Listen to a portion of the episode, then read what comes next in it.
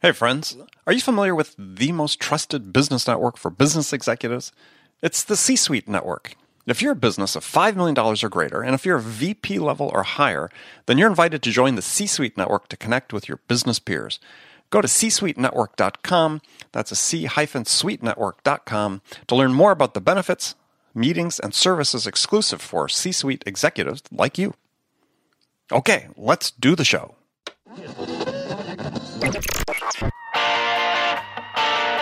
It's time to accelerate. Hi, this is Andy. Welcome to episode 459 of Accelerate, the sales podcast of record where I hold in depth conversations with today's leading experts in sales, marketing, and leadership six days a week. Now, there are thousands of you that listen to Accelerate every day, and I have to admit, I love your loyalty, I love your support, and I'd love you even more if you took a second and subscribe to Accelerate. You can do that right on your phone. And if you left a quick review for Accelerate on iTunes, again, love you even more. You can do that right from the podcast app there on your phone. In fact, if you want to put it on pause, we'll wait. When you come back, we'll be right here. Okay, thanks. So, one of the hardest things a sales leader can do is hire salespeople. Getting it right is so important because getting it wrong can be hugely distracting and costly in terms of lost time and opportunity. So, to help you get it right, I've created a guide to hiring the right sales candidates for your company. It's called How to Hire a Winning Sales Team.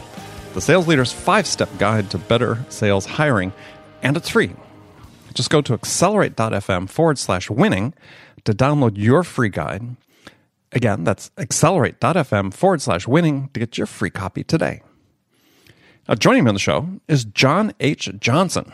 John is president, CEO at Edgeworth Economics. He's a keynote speaker and co author of a really excellent book that I think should be required reading for every CEO and sales leader who is enthralled with the idea of using data to help manage sales. It's called, name of the book, it's called Everydata The Misinformation Hidden in the Little Data You Consume Every Day.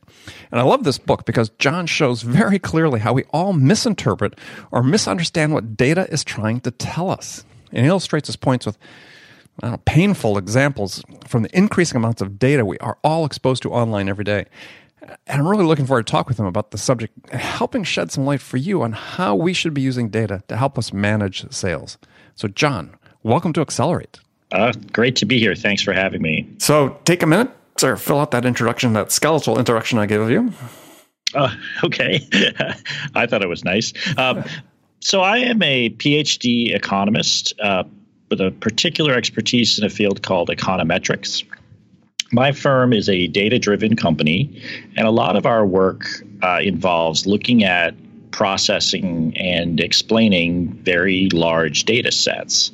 Uh, we generally do that in a number of contexts, but one of them is in litigation, often bet the company type litigation where there's millions or even billions of dollars at stake. Mm-hmm. Uh, but the common theme of everything we do here is how can you use analytics, statistical concepts, marry that with economics and what we know about how markets work, and really provide an intuitive and credible understanding of data.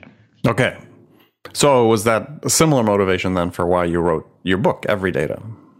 Well, yes. I mean, you know, a lot of my time is spent in courtrooms and, you know, in that context, I'm constantly teaching about these types of data issues. And I'd want to sort of step back and try to bring that to a broader audience and really relate it to the real world things that people see every day. Because when you do this kind of work, you know, you start to see in every single news story, every book you read, every time you hear something on the radio, you, you have a certain sort of data sense and the goal of the book was to try to help people develop their intuition so they could make better decisions with data. Yeah. So, I mean, you, we could start with the blanket statement. You know, Mark Twain, as I'm sure you're aware, you know, there's mm-hmm. well, lies, damn lies, and statistics, as, as he's summarized it. Um, so it seems like, you know, a big problem, and you talk about this in the book, is that people, you know, reading a newspaper article online or or any sort of story online or wherever they consume it, or even listening to a show like this, is that they hear a you know a data related fact and they accept it at face value. Right. I mean, the starting point, I think, is sort of recognition. Okay. There is more data today than we've had at any other time in um, humanity. Uh, one sort of uh, estimate from IBM says that you know 90% of the world's data has been created in the last two years. Yeah, that's pretty remarkable. So we are confronted with data. We have so much more data. Your smartphone and the power of a smartphone. You compare that. I always joke about the first computer I ever saw was an Atari 400 in the 1980s. That, mm. you know, hmm. my grandfather bought, and we all ran to my grandfather's house to play Pac-Man. but you know that little computer, my my my smartphone has you know hundreds, if not thousands, of times the computing power of what a computer could do at that point in time. Oh, so yeah, hundreds of thousands. We, right. So we have you know every day now we're confronted with so much information, and then you couple that with the fact that people don't historically have a lot of specialized training in statistics, uh, math, you know, and oftentimes people are afraid of it. So that kind of creates the perfect storm for people to be misled, abused, uh, just misunderstand data. And people recognize, I think, generally that numbers are important, things being quantified, but they don't always know the next step. Like, how do I think about a number and whether it's actually applicable to me? Right. I mean, as you talk about in the book, it's just the mere fact of an existence of a statistical relationship between two factors doesn't imply there's actually a, a meaningful right. link between them. right. I mean, we we talk a lot of the book with examples. I mean, the whole goal was to make it something that was readable, where people who maybe didn't love math or statistics could just sort of key off the intuition. So we spend a little time on this key concept of correlation and causation and what does it mean when you find some statistical relationship. And, and our lead example on that is about how to make kids smarter. And we talked about the fact that if you want to really make your kids smarter, you could have them buy them an iPhone, uh, let them stay up late, teach them how to juggle, uh, have them listen to Radiohead, uh, these were all things that we found news stories that reported there were statistical relationships to show that there were ways to make kids smarter. Now, we said that a little tongue in cheek, but you could pick up a, almost any newspaper during the course of a week and find some story proclaiming, you know, new thing will make you smarter. yeah. Um, that's a true statistical relationship, but it doesn't mean the causality is there. And so that's sort of one of the big flags we constantly talk about in the book is when you see things that talk about being make you smarter, healthier, happier, wiser, think about what that relationship actually means. Um, and people want to jump to the causality. We're, we're actually, as humans, we're kind of wired to try to connect the dots. But that doesn't always mean that just the pure existence of some statistical relationship actually is enough to draw that conclusion. Well, and I think that's the part that logically is hard for people to understand is that, and we see this in sales all the time. We're entering an era of big data in sales. We've got technologies now we can use that provide a lot more transparency into our processes and activities. And so, you see this all the time. I mean, if you use this subject line on an email, customers 60% more likely to open it. Right. but if you didn't control for the fact that you also sent that email at, you know, nine in the morning on Tuesday, which happens to be a particularly good time to send emails, for example, or in a particular season when sales were would have been really good anyway, right? There's so many other factors, right? The world is not isolated in a way that it's one thing at a time, right? It's always an interaction of multiple things. And so I think data can be incredibly powerful and informative but you have to kind of know where the limits are about what you can reasonably learn or what you can reasonably draw conclusions based off of. So I think that it's it's safe to say that when we look at data, and, and you know we're going to talk more specifically about sales and how we relate to the data that we generate out of that. But I think just in general, it pays to have some skepticism about the data that you're confronting. Oh, absolutely. And, and I think, you know, I try to be optimistic with people about this sense of how do you develop your statistical intuition. I think you have to ask intelligent questions. That doesn't mean that every time someone uses a number, they're misleading you. That doesn't mean that there is such a thing as not to sound political, like alternative facts is a phrase that's been bounced around a lot recently. Um, and by the time this airs, they'll probably be replaced by some new outrage. So go ahead. Right. but I think that, you know, politics aside, the point is no, numbers are not about I have my number and you have your number. It's about what actually went into the number. What is the number potentially telling us? What is it not telling us? There's no easy answers, and you have to think hard. Data is empowering and can give you a lot of um, valuable insights, but it is very much still through a human eye. And so, as a result of that, you know, you the same biases, the same views that people bring to any issue, they can bring to the data as well. Well, it's the the big sort of bias that you highlight in the book, and which you know I think people may have heard about before, but it'd be good if you spent a little time talking mm-hmm. about it, is, is what's called a confirmation bias. You know, we look, we look at data and use it to. we aren't looking for an answer. We're looking for an answer that that fits the answer we already have. We're looking for data right. that fits the answer we already have. Yeah, exactly. As it sounds, confirmation bias is literally I am looking for information to confirm my pre held beliefs or my pre held answers. So when I go to the data with a strong sense that I should see a relationship and I find it, but that forces me or in some way makes me look at the data in an incomplete way or a less than impartial way, that's potentially how you get confirmation bias. So people's preconceived notions, and oftentimes you see this in sales and industry, you know, I'm a salesman. Well, I know it works. It's, you know, it's the special way that I treat my customers. Well, that may be true, that may not be true. But if you tried to quantify that and you're sort of well no you can't capture it because relationships are the only thing that matters or it's you know it's the way i do xyz those are kind of complicated issues and you can have all the data in the world but if there isn't some sense of a is it measurable but also are you open-minded about it, it it's not going to really help you get any valuable insights yeah i mean it, it right because what as i think about that i think about um, you know, let's take sales for instance. But yeah, ultimately, it's it's sort of really complex because you have two sentient beings that are very complex in the way they think, you know, interacting, and it's it's hard to reduce that down to, I, to me at least. Yeah, you can give some statistical correlations as you talk about, but the causation really seems, causality really seems to be hard to pin down. And, and look, I mean, academic economists and statisticians spend their whole lives trying to find ways to isolate causal relationships. If it were easy, you wouldn't.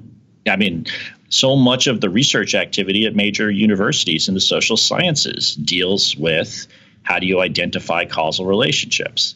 So you put that in a sales setting, in a business setting. We all care about the causality, but really getting it right can be very difficult.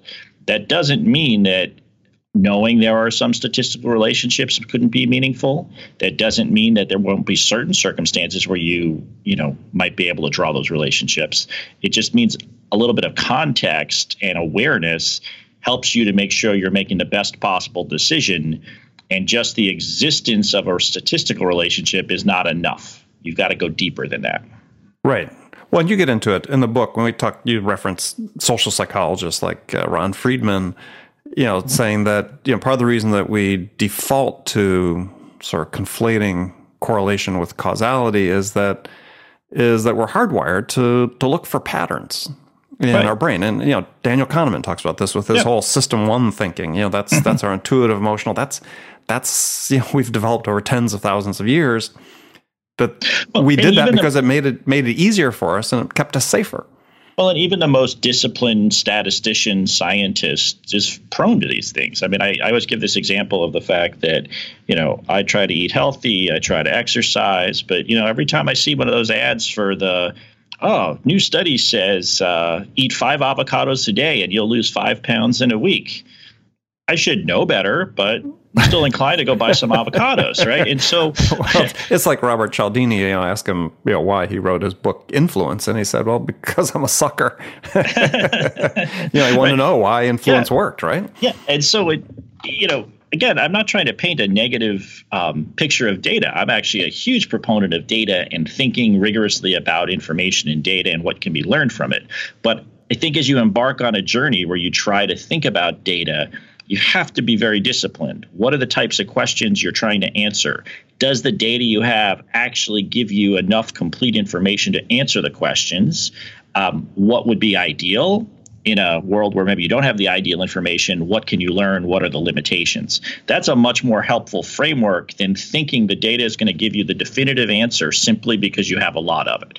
Yeah. Well, and I think also, again, people, back to point we made before, is, is people tend to use data to fit an answer they already have. I mean, I just, you know, read a book that of a guest that I interviewed on the show and, and yeah, it was a well done book. A lot of impressive research went into it, but clearly there were times when you know the data was fitting the preconceived answer. Right, and I think that is, you know, look, real objective science is about posing a question, hypothesis testing, trying to figure out what it means. A lot of us in whether it's business, whether it's in sales, whether it's in other types of jobs where they're confronted with data, it's there's more than data in the real world. You know, you've got personal relationships, you've got HR situations, you've got so many different things that kind of have to be accounted for when you're running a business. Uh, it, it can be hard, and in fact, it, it can be counterproductive to be only focused on the data. Mm-hmm. I mean, mm-hmm. it just you can't imagine. I can't imagine doing all the complexities of my job if the only thing I did was let me try to simplify my entire business down to numbers. That doesn't mean there isn't a lot of value that's gained from numbers and looking at the statistics and looking at data on different elements of the business, but it would be foolish to think that a myopic approach that was only based on data could actually get me all the way there. Well, but that's really one that's interesting as we start trending the conversation here into the sales world is is that is one of the huge trends in sales we see with some uh, proponents of the point of view that the art of selling, defined as the interpersonal interaction, is dead. It's all about the science of selling, which is the data, right? I, am gonna I'm gonna commit so many activities, and I'm gonna look at the pattern, the data based on the patterns of what I achieve with those activities, and that's gonna tell me exactly what we need to do to increase sales. Well, look, I, I, think there's micro and macro level type analyses. Okay, I, I, don't question that you can look at large volumes of data and find different levers that might at least on their surface appear to really tell you something meaningful about your business or about what drives sales. I mean, there's a whole mm-hmm. field of demand modeling where sure. I think we can do good jobs with that. But again, I think that is more of an input into how you, one thinks about the structure of their sales force, of their business, of where they, you know, allocate their resources. Um, but that doesn't necessarily replace or mean the paradigm that sales also involves certain interpersonal skills or other things doesn't also matter. Mm-hmm. I don't think they have to be mutually exclusive, right. but I think sometimes people treat it as all or nothing. You know, it's sort of the classic baseball Moneyball versus what scouts see with their eyes, mm-hmm. right? Um, I think a lot of the sophisticated ball clubs have integrated serious data analysis, but I don't think they've also gutted their scouting departments that the only thing they do is collect numbers and sit on the computer. Right. So just the same kind of thing. Data can be empowering, can provide real serious answers, can provide insights, but you know, let's take our sales example. How do you actually capture what it means to have an interpersonal sales relationship in data? Right? How do I know this salesman is particularly good because of X, Y, Z? Well, those some, are harder hard, hard things to quantify. Some people would say, well, you don't have to worry about it at all. Right? That's what I was going to say. Some people right. say, look, if we know that 60% of the time this happens as a result of, you know, if X happens as a result of Y action, then we just need to have get to the point where we have inputs into our system, we have more Y taking place. But before you can make that leap, you have to rule out that those other factors actually matter too. Well, right. But and the danger that, that's is, to your rule. That's why, to your right, point, that's why we need to make that integration of, of the soft and the hard happen with the data because, right. yeah, it's all sort of one or nothing, all right. or nothing the, right now. The, the danger is okay. I think that if we just do more of X, you know, if we have more online marketing campaigns, we saw a spike in sales of 60%, and that's enough to do it. Then you find out after the fact the reason why the online campaign was successful is because the salesman was following up individually with their clients and you miss that, you've missed a key component of the interaction. I'm not suggesting, though, that the data couldn't give you very valuable insights as to this could work mm-hmm. or this can't. I'm just saying it, it should be put in the context, I think, that's really trying to get at that causal relationship versus just accepting there's a blind correlation. Now, look, that, sometimes I think that's and I think that is the key point. I mean, I sometimes a rough hammer works, right? Sometimes you might have a particular business where it's enough to say you say, look, I look in the data, I've made the determination that this tells me my sales 70% increase. That's good enough for me. I don't want to spend the time.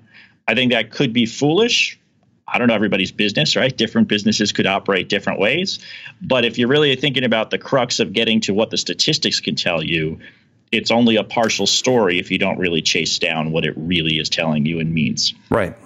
Finding the causal base of it. Um, so, in I want to go through some stats that we sort of deal with regularly in, in okay. sales and see if you had a a uh, thought about about how we might deal with it. I mean, one one that's probably the most common one is is you know the classic Pareto distribution. You know, on the surface, you know, eighty percent of our revenue is generated by twenty percent of our sales reps but when I when I dig into that, you know, I work with companies on on helping them improve sales. Is again, there's so many factors behind that. You know, how the accounts are allocated among the reps. You know, how the management allocates their time based on, you know, their confirmation biases of their perception of the people they're working with, and it so it, it reinforces patterns that lead to that 80-20 distribution, but doesn't necessarily have to be that way.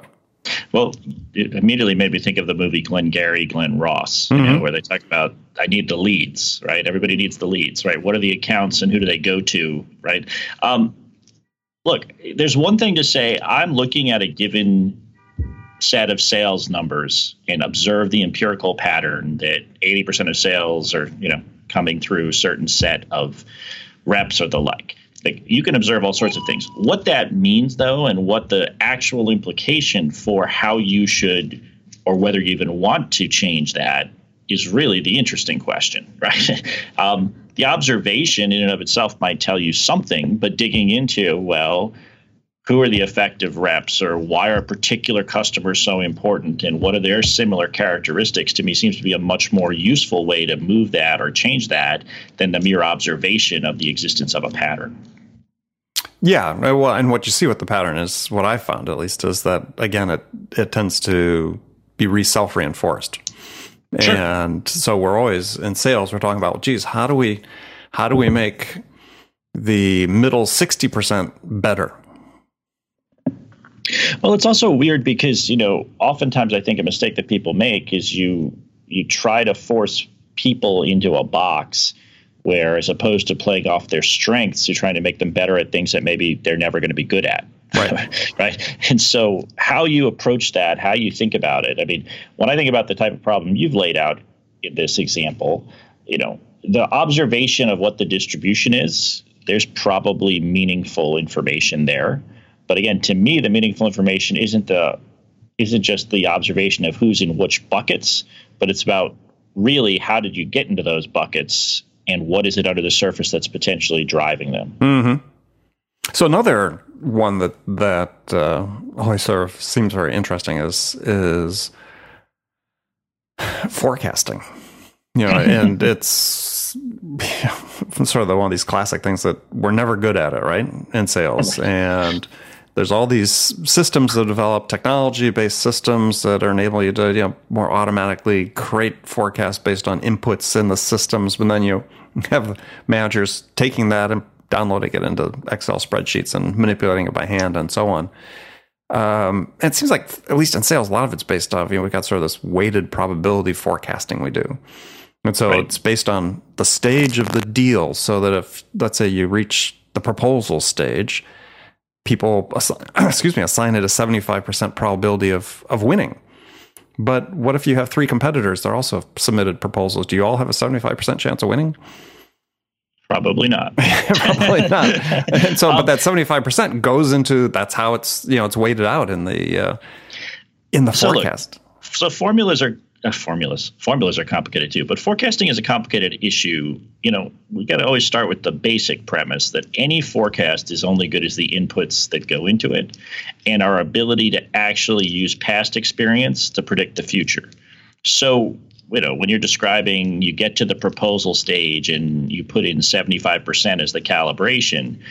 What that means to me is that it's been your historic experience that when you've actually gotten to the proposal stage, you have 175% of those, you know, contracts or sales jobs or bids or whatever they may be. So, you know, the art of how do we take our past experience and use it to meaningfully predict the future when none of us are fortune tellers? And how do we know again to spot the places where either a forecast could go wrong or where our our forecast could take us just truly in the wrong direction because either we missed something, we didn't think about it carefully, or we overinterpreted what our past experience was. Um, those are the real challenges. I think that's one of the most challenging things for all businesses, sales or otherwise, is how do I think about what the future trends are, the future sales are, the future things that are going to really affect the business. That's tough. I think data can, again, be incredibly powerful and useful when used properly. But it's even more important if you're forecasting to really hone in on what am I basing those predictions upon? What are the assumptions that underlie that forecasting model? At least if you're clear about that, then everybody's talking about it in a context that, oh, it's a series of assumptions and it's probabilistic, right? I, I talk about weathermen as a great example of this. Mm.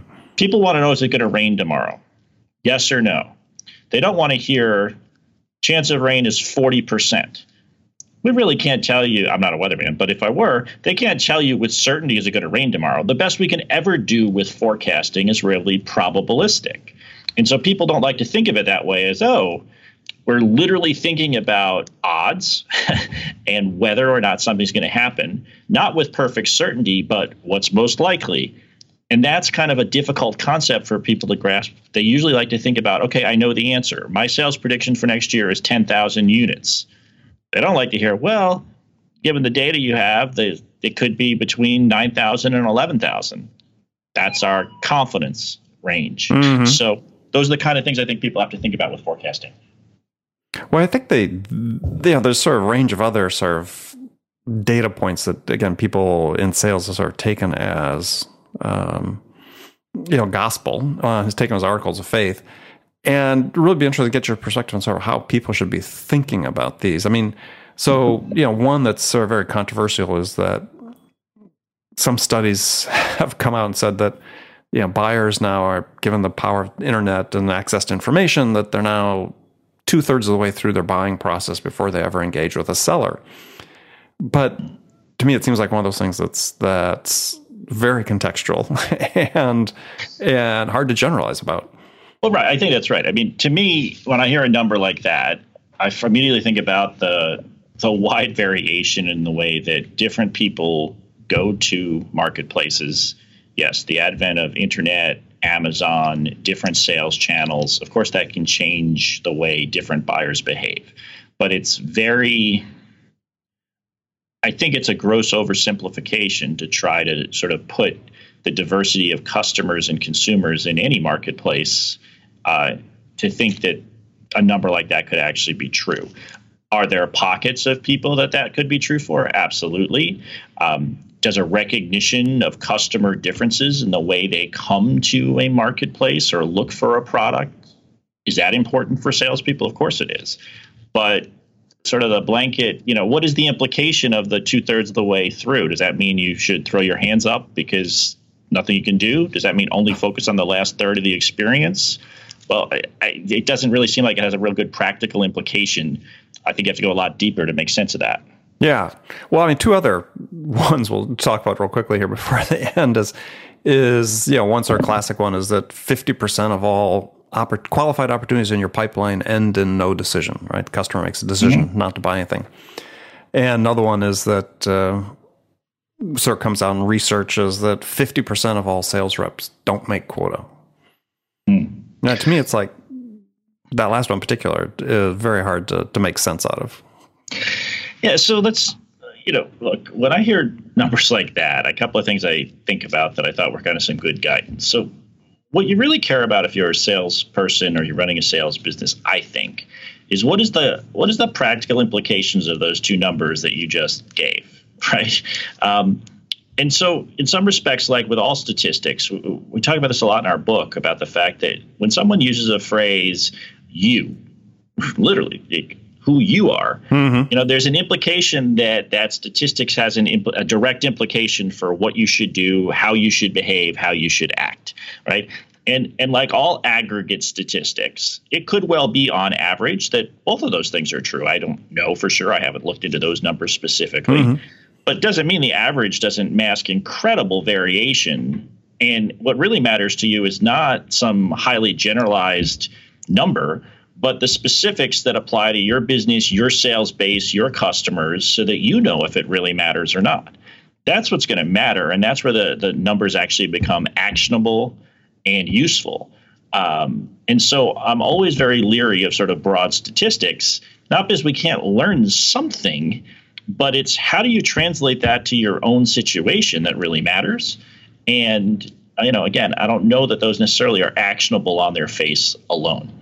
So take that point maybe extend it a little bit further. So you've got this new generation of technologies over the last you know three to five years that are generating incredible amounts of data about sales activities and outcomes and so on, and creating a lot of correlations, let's say.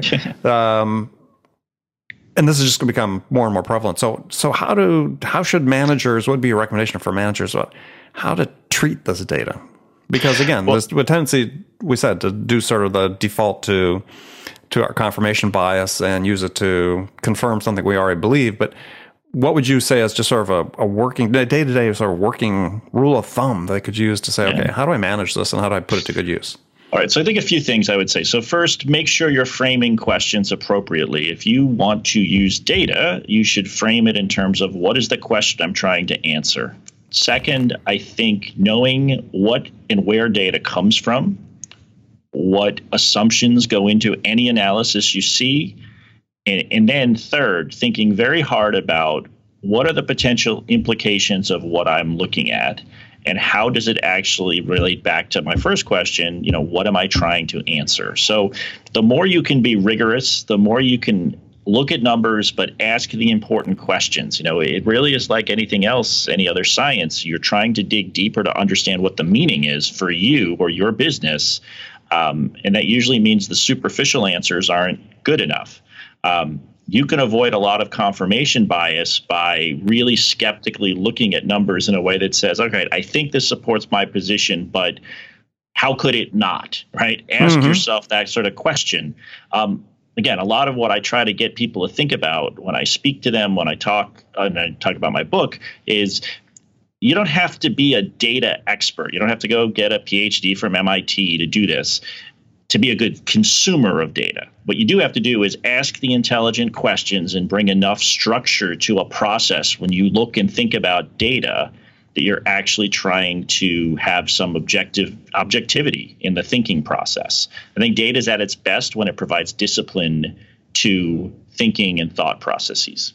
And I think that's really the the hard part that we confront in sales is that given the way it's sort of evolving these days, there's we're sort of at a uh, sort of an inflection point a little bit where there's some some parts of the, the business that are really focused on sort of quantity of activities over quality of activities, right? So it's it's yeah. the thought seems to have disappeared because we're just going to execute this process. But then, well, and I think a lot of businesses face that, not just sales. But yeah. I mean, you're absolutely right that it's just you've got this new tool does that mean, you know, I, I, bought a new hammer? Does that mean I should hammer every single thing in my office and just keep using the hammer over and over with no blindly ignoring anything else I need? No. Same thing with data.